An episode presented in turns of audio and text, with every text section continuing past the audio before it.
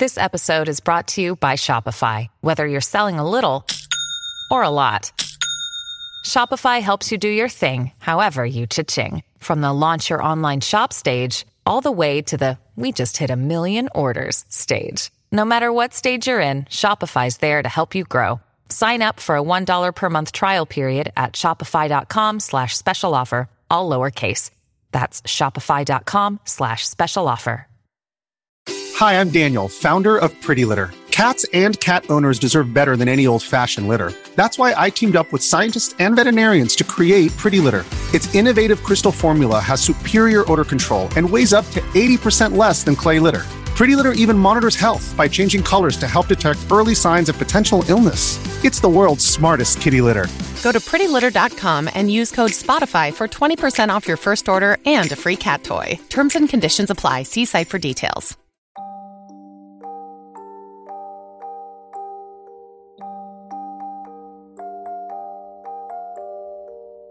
ゆっくりの、シャレにならない怖い話。業の深い一族。2チャンネル、シャレコ忘れ、そこに自分の先祖が体験した話を書く者が現れた。俺のひいじいちゃんの話を書いてみようと思う。と言ってもひいじいちゃんは俺が物心つく前に死んでしまったのでじいちゃんに聞いた話なのだけれど、さらにそれを思い出しながら書くので辻褄合わせとかで多少脚色もする主張文なので、いろんなことをご勘弁。俺のひいじいちゃんは坊主だったらしい。というかひいじいちゃんの代まで坊主の家系だったそうだ。そんでもってひいじいちゃんは霊感、坊主だと法力か、があったらしく、除霊やら鎮魂やら何かと有名だったらしいが、ありがたい崇高な霊力者とかって感じではなく、変な能力はあるけれども普通の多少目端の利く人だったようだ。そんなひいじいちゃんには、人づてで何かとオカルトチックな依頼が来るらしく、旅に出て家を開けることが多く、じいちゃんも寂しい思いをしていたようで、いつもひいじいちゃんが旅から帰ってきたら土産話を要求するのだが、ひいじいちゃんは大抵当たり障りのない話ばかりをしていたそうだ。まあ、怨念やらの絡みになると色恋沙汰や依頼者のチブとなる話になるのだから口は硬かったのだろう。前置き長かったけど、数少ない旅の話の中から坊主を辞めた原因になった時の話、そんなひいじいちゃんに、ある日どっかの地方から羽織袴の名士っぽい人が訪ねてきた。ひいじいちゃんは見た目で、たたられている、って分かったらしいが、そんなことはお首にも出さずに、応接間に通して何事かと聞いてみたらしい。その人は、冒険のどこそこで何々をしています誰々ですみたいな話を丁寧に始め、話し口から名主っていうかまとめ役みたいな家系ってひいじいちゃんは感じ、その時ひいじいちゃんにお願いしたのは、不幸な死に方をした女性の供養ってくらいだったそうだ。ひいじいちゃんは、この人は隠し事が多いなぁなどと思いながら、多少身の危険を感じたらしい。霊的な危険っていうより、殺しとかにこの人の家の者や知り合いが関わったのが原因じゃないかと感じたそうだ。それだと、場合によっちゃ自分の身も危険だし、とりあえずその人には多少準備がかかるし疲れたでしょって言って2、3日家に泊めて、その間にその地方の議員さんやら親分、警察署長あたりの名前を調べ、知人に紹介してもらって実際に電話したりしてつなぎを作ったりしたそうだ。なかなか世俗チックなひいじいちゃんだと思う。そんな対人の下準備の後は、今度はそれなりにも準備をして、じゃあ行きましょうか、ってことでその人の案内で地方に向かったそうだ。地方に着いたら、そういえば〇〇先生はここにおられるそうだから挨拶したい、とかなんとか言って、先に手を回しておいた議員やら所長やら親分に挨拶に行き、自分に変に手を出したら後々厄介ですよって匂わせておいてから、その人の家に行くことにしたそうだ。その人の家は町から外れていくつか山を越えた山あいの村で、村に近づくにつれて嫌な感じが強くなってきたので、これは村ごとたたられているな。女一人を供養して住むのかね？って思ったらしい。村に入ると出会う人がどいつもこいつもたたりの影響を受けている。さすがにひいじいちゃんも村ぐるみの事件っぽい匂いがしてきて嫌になってきたが、こんな偏僻な場所から逃げ出すのも大変だと思い、一応その人の家で詳しい事情を聞いてみることにした。その人の家は結構大きかったらしく屋敷って感じで、ひいじいちゃんの村のまとめ役っぽいって予想は当たっていたらしい。庄屋の家系の東大ってところ、屋敷は門に入る前から恨まれている感じが匂いまくっており、かなり業の深いことをしてしまった家系だと思いながら家に入ったそうだ。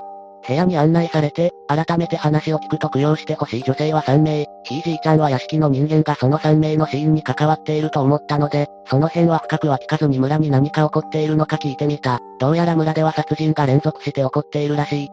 しかも、事件や犯人を警察に届けていなくて、犯人は土蔵に閉じ込めたり納屋に縛ってあったり、死因も事故死、病死ってことに指定者に見せずに土葬にするなどかなりヤバい感じの処置をしていた。現代なら、多分当時でも、死体遺棄不法逮捕監禁で引っ張られるようなやり方をするからには、村人を外に出したくない理由があると思えること。ひいじいちゃんは突っ込みどころが多すぎるのをぐっと我慢、自分の身のため、して、まずは犯人の一人会ってみることにした。多分この屋敷にもいるのだろうが、東大に案内されたのは屋敷から少し離れた農家の納屋だった。納屋の中はじめっとして糞尿の匂いがひどく、中には怯えた感じで縮こまっている女性が一人柱に縛られていて、ひいじいちゃんは疲れていたなって思ったらしい。ひいじいちゃんはこの女性はもう危険じゃないことを教え、しばらく安静にしていたら今より良くはなるだろうって言わしたが、殺したのは多分旦那か子供だなと感じてかわいそうに思ったそうだ。この人へのたたりはもう終わっているが、多分完全に治ることはないだろうって思えたらしい。ひいじいちゃんは、供養はするが、あなた方は供養でどうにかなると思っているのかね？って話したらしいが、他に当たってもたたりがあってからは供養さえ怖がってしてくれないからお鉢が回ってきたらしく、どうしても供養はしてほしいってことでひいじいちゃんは供養することにした。お墓の位置は村外れの山道を進んでいった山にあるらしく、昔はそこに寺があったが、灰寺となった後はそのまま村の墓地として利用しているとのこと。案内されてそこに近づくにつれて予感がしてくるし、案内していた灯台はどんどん顔色が悪くなってくる。これは半端じゃないって思い、とりあえず墓の方向に向かって今日を上げて様子を見たが、どうにもならない感じなのである程度の道筋を聞いて灯台を返したそうだ。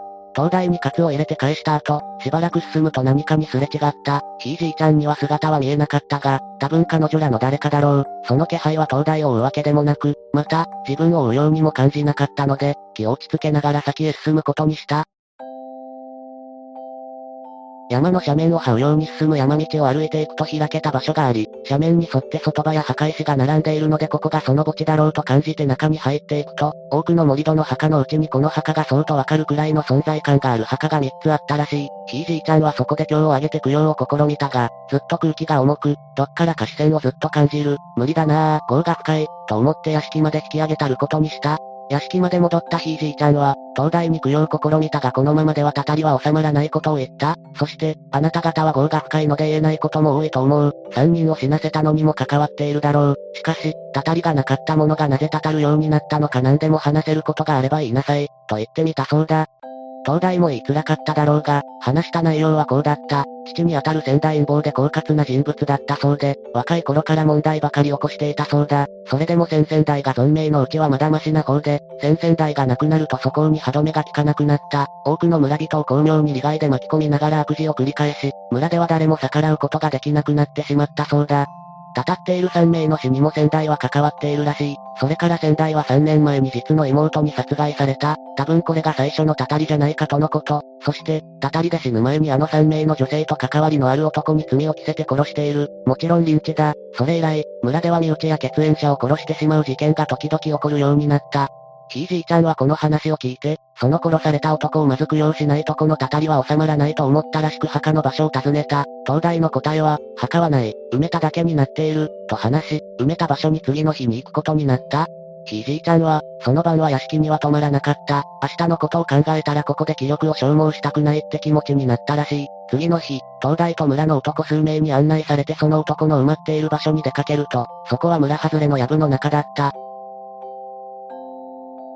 じめじめと腐った枯れ草が覆いかぶさり、枯れ草の隙間から育ちが悪い感じの雑草が生えている高さのあまりない盛り土があり、近くには申し訳程度の備え物が朽ちていた。ひいじいちゃんはちゃんと埋葬し直して供養しないといけないと東大に行って掘り返させた。対して掘り返さないうちに死体は現れ、出てきた死体はやはり普通の状態ではなく無残に切り刻まれていて、五体バラバラどころか肉片がいくつも出てきたらしい。ただ、不思議なことに3年前に死んだはずの死体は腐敗せずに湿り気を帯びていたそうで、ひいじいちゃんは、呪物になっているな、と感じたそうだ。この辺の詳しい理屈はじいちゃんにはわからないらしいが、多分殺された男は3名の女性を弔っていたもので、そのことで3名の霊的な干渉欲も悪くも受けていたが、殺された後は本人の無念も重なって、3名のたたりの呪物化したのではないかって感じの話をしていた。とにかく、ひいじいちゃんは男の遺体から頭髪の一部を切り取った後は全て亀に詰めて埋め直した後に今日を上げて供養した。供養と言っても成仏させたわけではないらしいが、成仏させるわけにもいかなかったので、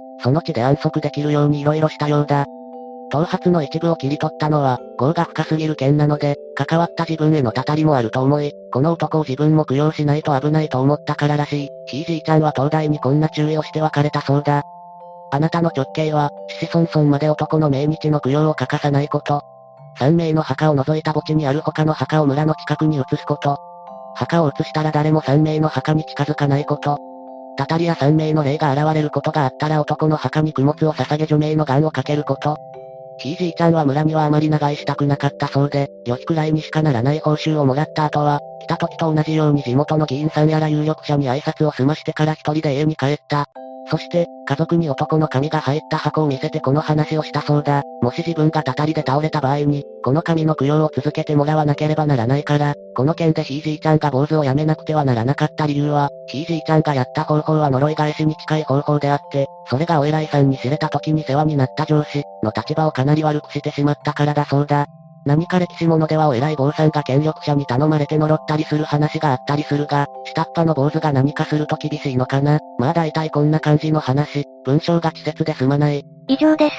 ありがとう。こんな複雑な話、なかなかこんなうまくはまとまらないと思う。久々に読み応えあるのが来て続々したよ。今お家は大丈夫なのなんか影響とかなければいいんだけど。いつもは長い話はスルーしてるけどすごく興味深く、引き込まれて読んでしまった。あと読みやすかったよ。その髪の毛、今はどうしてるの？?916 お疲れです。すごく面白かった。その後男性の呪いはひいじいちゃんに向かなかったのでしょうか頭髪はおじいちゃんも見たことがあるのかな他にも話があるならぜひ読んでみたいです。あう、こんなに反応があるとは、なんだか申し訳ない。うちの家系にはたたりのようなのはないっぽいです。髪の毛は結局話に出た亀に入れて埋めたらしい。話に書いた東大がその男の人の墓を盛り土じゃなくて墓石やら置いて綺麗に作り直した時に、東大の家系が供養をちゃんとやってるから、それなら呪物化したものをあまり家に置くのは良くないってことでひいじいちゃんが戻したらしい。犬神とかの話からすると呪物を祀ってると地獄行きらしいですからね。なるほど坊主のくせに成仏させるのを諦めてたたり神として祀ったって感じか。そりゃ坊主やめなきゃいけないかもな。だけどどっかで聞いたことあるな。三人の女性の墓とそれを供養していた男が殺される話。お目が高い、創作、盗作、です。まとめサイトが終わると気づいてくれる人も少なくなるんだな。寂しい限り。え、作り話なのこれ。パクリ創作をいかにも自分が体験したみたいに書くんじゃねえよ。怖い話の枕に、これは実際にあった話、みたいなのは演出的には普通なんで勘弁してちょうだい。なわけで、まとめサイトが閉鎖しないことを期待しつつ外勤に行ってきます。久々に面白かった、山木の墓、と、3体のもの、のブレンドで OK かな。2ちゃんでパクリ創作はすぐバレるって。面白かった、パクリって言葉は嫌だな。この出来なら元ネタありの創作なんて世の中に溢れているじゃないか。小泉役もだってそうだろ。と、このように創作でも評判は良かったようです。シャレコ忘れは創作も OK なので皆さんもチャレンジしてみてはいかがでしょうか。いかがでしたか？元ネタのある創作ということは、実際にこういった話はあったということでしょうかね。ぜひ感想をお聞かせください。ご視聴ありがとうございました。また見てね。